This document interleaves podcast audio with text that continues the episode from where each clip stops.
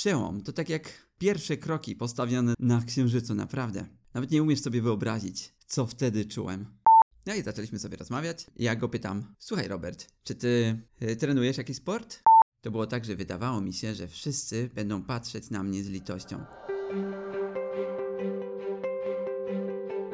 Dzień dobry, tu Paweł Król. Witaj w podcaście Cztery Zmysły. W wieku trzech lat, w wyniku wypadku, straciłem wzrok. Ale to wcale nie przeszkadza mi cieszyć się życiem i spełniać moje marzenia. Wziąłem udział w trzech triatlonach, trzech maratonach, trenowałem brazylijskie jiu i wziąłem udział w wielu zawodach. Walczyłem jak równy z równym z osobami widzącymi. Niektóre zawody udało mi się nawet wygrać. I nauczyłem się mówić płynnie w trzech językach obcych: po angielsku, francusku i po hiszpańsku. I zrobiłem wiele innych ciekawych rzeczy, o których chętnie Ci tutaj opowiem. Jeśli chcesz wiedzieć, jak osiągam moje cele, jak wygląda moje życie na co dzień i jak podnoszę się po każdym upadku, to zapraszam Cię do wysłuchania tego podcastu. W poprzednim podcaście opowiedziałem Ci, jak przeszedłem ze skrajności w skrajność. Jak z nieśmiałego, raczej chowającego się chłopaka, takiego, który bał się zabrać głos publicznie, stałem się jedną z najpopularniejszych osób w klasie co nie zawsze miało swoje dobre strony, ale na pewno pomogło mi w kontakcie z pacjentami w czasie praktyk. W tym podcaście opowiem Ci o wielu bardzo ciekawych rzeczach. Odkryjesz ze mną świat osób niewidomych, przynajmniej część z tego świata. Poznasz dużo lepiej świat, w którym żyję. Świat czterech zmysłów. No to co? Zaczynamy. Jest rok 2006. Właśnie skończyłem studium masażu. W domach pojawiają się pierwsze telewizory plazmowe. Takie cienkie. Można je powiesić na ścianie. Tak jak takie obrazy. obrazy z głośnikami. Dla ciebie to obraz i głośniki, a dla mnie tylko głośniki. Ale dobra, Adrem, przejdźmy do głównej części podcastu. Jest rok 2006, właśnie skończyłem studium masażu, nie mam jeszcze pracy, muszę się dalej rozwijać postanowiłem, że nauczę się gotować. Jak nauczyć się gotować, żeby nie pokroić sobie palców i żeby nie mieć rąk pokrytych pęcherzami? Okazuje się, że jest to całkiem możliwe.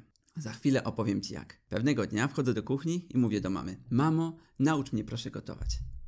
Ale synu, przecież to jest takie trudne. Noże są takie ostre, garnki i patelnie są takie gorące. Pokroisz się, pokaleczysz, poparzysz. Nieważne, mamo, jestem już dorosły i muszę nauczyć się gotować. Nie mogę zawsze liczyć na to, że ktoś ugotuje obiad za mnie.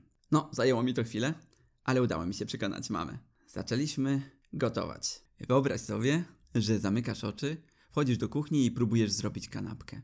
Albo próbujesz zrobić kotleta. Dałbyś radę? Ja kanapki już umiałem robić, ale kotletów jeszcze nie. Zaczęliśmy od gotowania zupy. Pomyśl sobie, że najpierw musisz w ogóle zorganizować sobie wszystko, przygotować. To nie jest takie oczywiste, kiedy, kiedy nie widzisz. Musisz sobie przygotować wszystko tak, żeby mieć to pod ręką, żeby nie musieć ciągle tego szukać. W ogóle osoba niewidoma musi być dobrze zorganizowana. Nie może ciągle zapominać czegoś, no bo nie może sobie spojrzeć i zobaczyć cebuli, która leży dwa metry dalej na parapecie. musi pamiętać dokładnie, że ją tam położyła. No więc muszę zawsze dokładnie pamiętać, co i gdzie kładę. To po pierwsze. Po drugie, gdy kroję, muszę być bardzo ostrożny, bo przecież gdybyś zamknął oczy, to trudno by ci było pokroić. Tak, no mi też było na początku trudno i bardzo wolno kroiłem. Ale z biegiem czasu nabrałem wprawy. Pamiętam, jak ugotowałem pierwsze spaghetti. W smaku było po prostu przepyszne, ale wychodził ten brak organizacji. Ciągle przypominałem sobie, że o czymś jeszcze zapomniałem i ciągle musiałem chodzić do sklepu. Zszedłem cztery razy do sklepu, gotowałem je przez cztery godziny. Myślałem, że siostra umrze z głodu, ale nie umarła. Ostatecznie spaghetti było bardzo smaczne. A jeszcze wracając do tej, do tej strony technicznej. Skąd mam wiedzieć, że Garnek jest gorący. Dlaczego się nie poparzę? Kiedy podchodzę do garnka, to daję nad niego ręce. No i czuję od razu, czy on jest gorący, czy nie. Wiem też, że nie powinienem dotykać ścianek garnka, bo on jest z metalu i jest rozgrzany. Dlatego dotykam wtedy uszu garnka, muszę wiedzieć, jak on jest ustawiony. Jeśli podnoszę pokrywkę, to wiem, że nie powinienem dać ręki centralnie nad garnek od razu po otwarciu, bo przecież buchnie para i mnie poparze. Skąd wiem, że coś jest miękkie, gdy się gotuje? Biorę łyżkę, no czy też coś innego do mieszania, no i mieszam i czuję. Nie muszę widzieć. Czuję, czy to jest miękkie, czy jest jeszcze twarde. W czasie gotowania tego pierwszego spaghetti cały czas wydawało mi się, że mięso było jeszcze twarde, chociaż już od dawna było przecież zupełnie miękkie. Pamiętam też pierwsze próby, kiedy kroiłem chleb, bo kiedy nie widzisz, kiedy, kiedy, kiedy nie, bardzo ciężko jest dać zupełnie prosto nóż, tak żeby ukroić kromkę prosto. No więc często z jednej strony kromka miała 3 cm, no z drugiej pół. tak samo trudno jest posmarować dokładnie e, chleb masłem, jeśli chcemy posmarować naprawdę dokładnie, żeby warstwa masła była mniej więcej tej samej grubości na chlebie, to wcale nie jest takie łatwe. Albo rozwałkować ciasto na pierogi czy na makaron. To też nie jest łatwe. Mi to sprawia do tej pory, chociaż mam ogromne doświadczenie, duży kłopot i robię to przynajmniej kilka razy wolniej niż moja mama. Ale jeśli tylko chcesz, to naprawdę możesz się nauczyć prawie wszystkiego. Ja się nauczyłem gotować i do tej pory z tego regularnie korzystam. Nie tylko ja, cała rodzina wraz ze mną. Teraz opowiem Ci o tym, jak nauczyć się chodzić z białą laską dla niewidomych. Po pierwsze, musiałem w sobie przełamać taką obawę, że wszyscy będą na mnie patrzeć z litością. To jest tak, że wydawało mi się, to było tak, że wydawało mi się, że wszyscy będą patrzeć na mnie z litością. Musiałem sobie wmówić, że jeśli zacznę chodzić z laską, to po pierwsze nie będę już dłużej przeszkodą dla, dla mojej rodziny, odciążę ich, no bo za każdym razem, gdy gdzieś, gdy, gdy gdzieś szedłem, moja mama musiała ze mną iść, albo moja siostra. Musiały mi poświęcać ee, czas albo jakiś kolega, albo koleżanka musieli mi poświęcać, poświęcać czas, więc musiałem sobie wmówić, że jeśli będę samodzielny, to przestanę być dla nich obciążeniem. Po drugie, musiałem do reszty wyzbyć się nieśmiałości, bo jeśli się gubiłem, to musiałem pytać ludzi o, o drogę.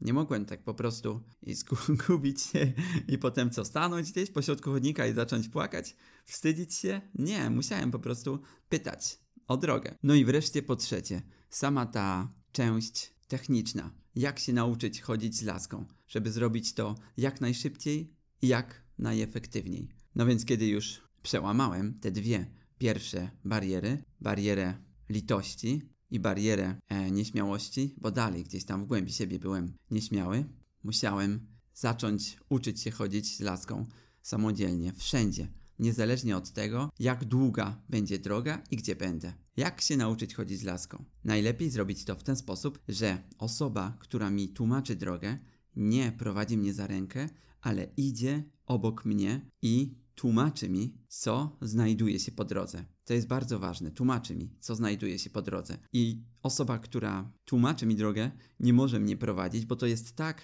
jak gdybyś jechał samochodem na siedzeniu pasażera i cały czas czytał książkę. Wiadomo, że wtedy nie zapamiętasz drogi. Ja mam tak samo. Kiedy ktoś mnie prowadzi za rękę, może mogę przejść jakąś drogę 100 razy i nie zapamiętam jej. No chyba, że jest dzieci niełatwa, ale jeśli jest tylko troszkę bardziej skomplikowana, naprawdę nie będę w stanie jej zapamiętać. No więc ktoś idzie za, koło mnie, tłumaczy mi drogę, a ja staram się zapamiętać jak najwięcej. Bardzo ważne są jakieś takie elementy charakterystyczne, jakieś miejsca charakterystyczne, na, przy, na przykład jakiś słup, budynek, na przykład jest wolna przestrzeń, a potem nagle jest budynek i to jest znak, że muszę przejść przez ulicę albo na odwrót. Jest, są budynki, a potem jest wolna przestrzeń i to jest dla mnie znak, że mam przejść przez ulicę. Są takie trudne miejsca, które trzeba przećwiczyć kilka razy, 5, 10, 15 razy.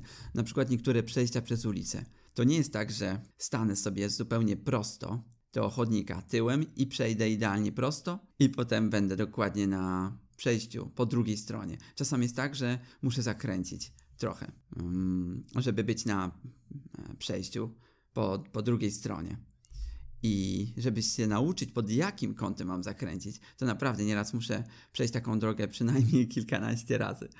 Im bardziej jest skomplikowana droga, im więcej jest zakrętów, im więcej jest przeszkód po drodze, tym więcej czasu trzeba jej poświęcić. A jak to w ogóle wygląda od strony technicznej, takie chodzenie z laską? Trzymam laskę ręką, jedną ręką, palec wskazujący mam wysunięty do przodu, oparty o laskę, tak żeby dobrze wyczuwać e, tę laskę, bo, bo i, mm, uderzam nią o podłoże i lobi, robię lekkie ruchy nadgarstkiem. Kiedy robię krok prawą nogą, to robię ruch, ruch w lewą stronę. Kiedy robię krok lewą nogą, to ruch w prawą stronę. Chodzi o to, żeby laska nie wplątała mi się gdzieś pomiędzy nogi. I ruchy nie mogą być długie, no bo chodzi o to tylko, żebym osłonił swoje własne ciało, czyli ruchy muszą być na szerokość barków. Pamiętam, jak po raz pierwszy wróciłem z przystanku do domu. Tam jest około kilometra. Normalnie, później, kiedy szedłem bardzo szybko, pokonywałem tę drogę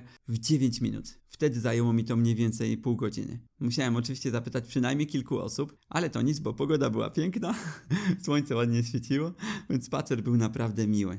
Ale jak już doszedłem do domu, po raz pierwszy przeszedłem taką długą drogę, to było tak to, to, było tak, jak gdybym właśnie obronił pracę magisterską, naprawdę. To, to, to była taka ogromna duma. Duma mnie tak bardzo rozpierała z samego siebie.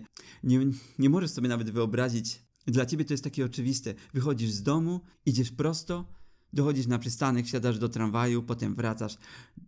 Dla mnie to był, to był ogromny przełom. To tak jak pierwsze kroki postawione na księżycu, naprawdę. Nawet nie umiesz sobie wyobrazić, co wtedy czułem. Później zacząłem chodzić z laską naprawdę wszędzie. I w ogóle nie przejmowałem się tym, że się gubiłem. Gdy się gubiłem, pytałem po prostu ludzi o drogę i zawsze umiałem się odnaleźć w przestrzeni. Zawsze umiałem wszędzie trafić. To sprawiło, że wreszcie przestałem być obciążeniem dla, no, dla rodziny. Zacząłem też sam robić zakupy. Poczułem się naprawdę użyteczny. No dobrze, myślę, że temat chodzenia z laską jak na razie możemy zamknąć. Opowiem Ci teraz o kolejnym ogromnym przełomie. To był.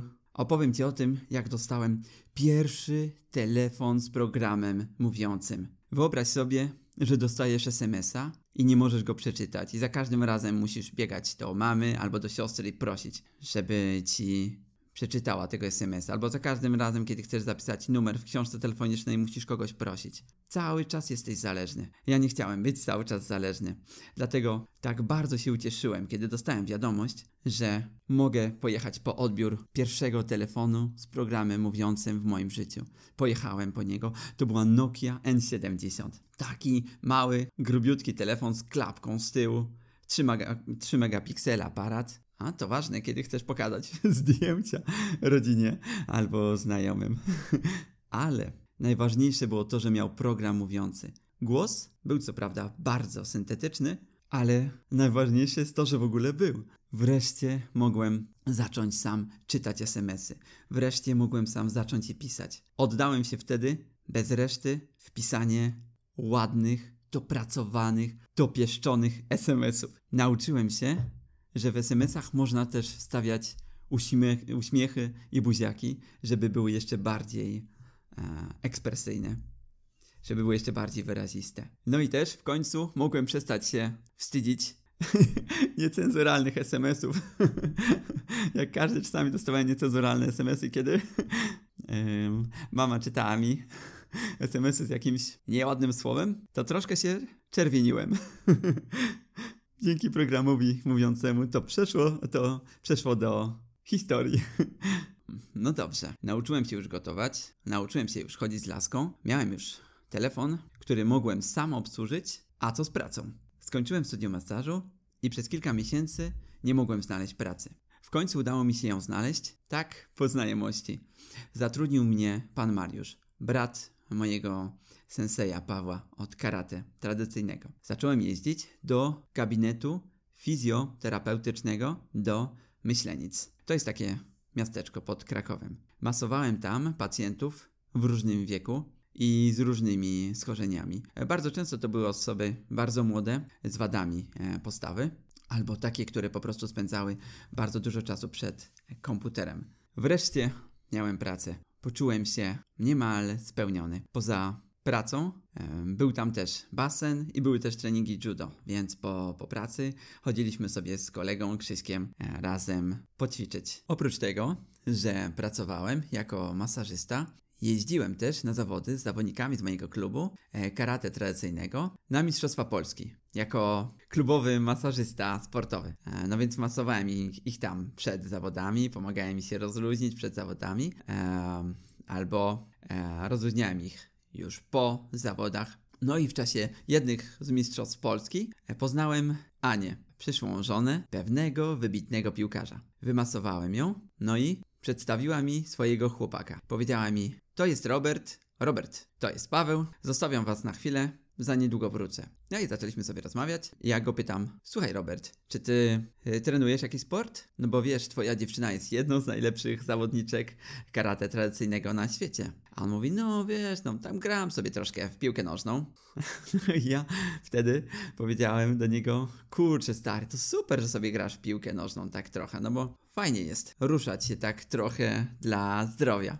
No i potem, kiedy wracaliśmy e, samochodem z Mistrzostw Polski z moim sensejem Pawłem, sensei mnie pyta, czy ty wiesz z kim właśnie rozmawiałeś? No, no jak to z kim?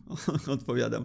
Z Robertem, z chłopakiem Ani. On gra troszkę w piłkę. Troszkę? Przecież to jest Robert Lewandowski, gwiazda Lecha Poznań, jeden z najlepszych piłkarzy w Polsce. Rozumiecie, byłem taki zdziwiony.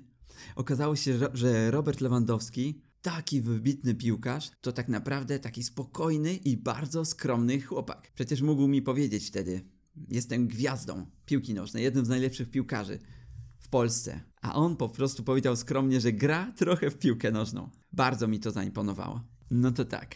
Już miałem pracę, rozwijałem się jako masażysta, jeździłem nawet na zawody jako masażysta sportowy, ale że jestem niespokojnym duchem, lubię odkrywać świat, cały czas czegoś mi brakowało. W telewizji usłyszałem reklamę kursu Easy Espanol. Ciągle słyszałem Espanol fácil, czyli hiszpański łatwy. Myślę sobie, skoro jest taki fácil, skoro jest taki łatwy, to czemu się go nie nauczyć? W ogóle bardzo spodobało mi się brzmienie tego języka.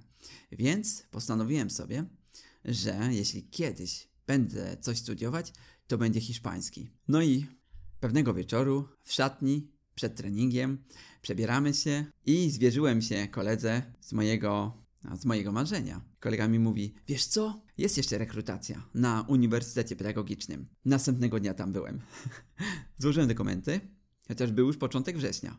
Złożyłem dokumenty, przygotowałem się szybko do egzaminu z języka angielskiego, zdałem egzamin wstępny z języka angielskiego i zostałem przyjęty.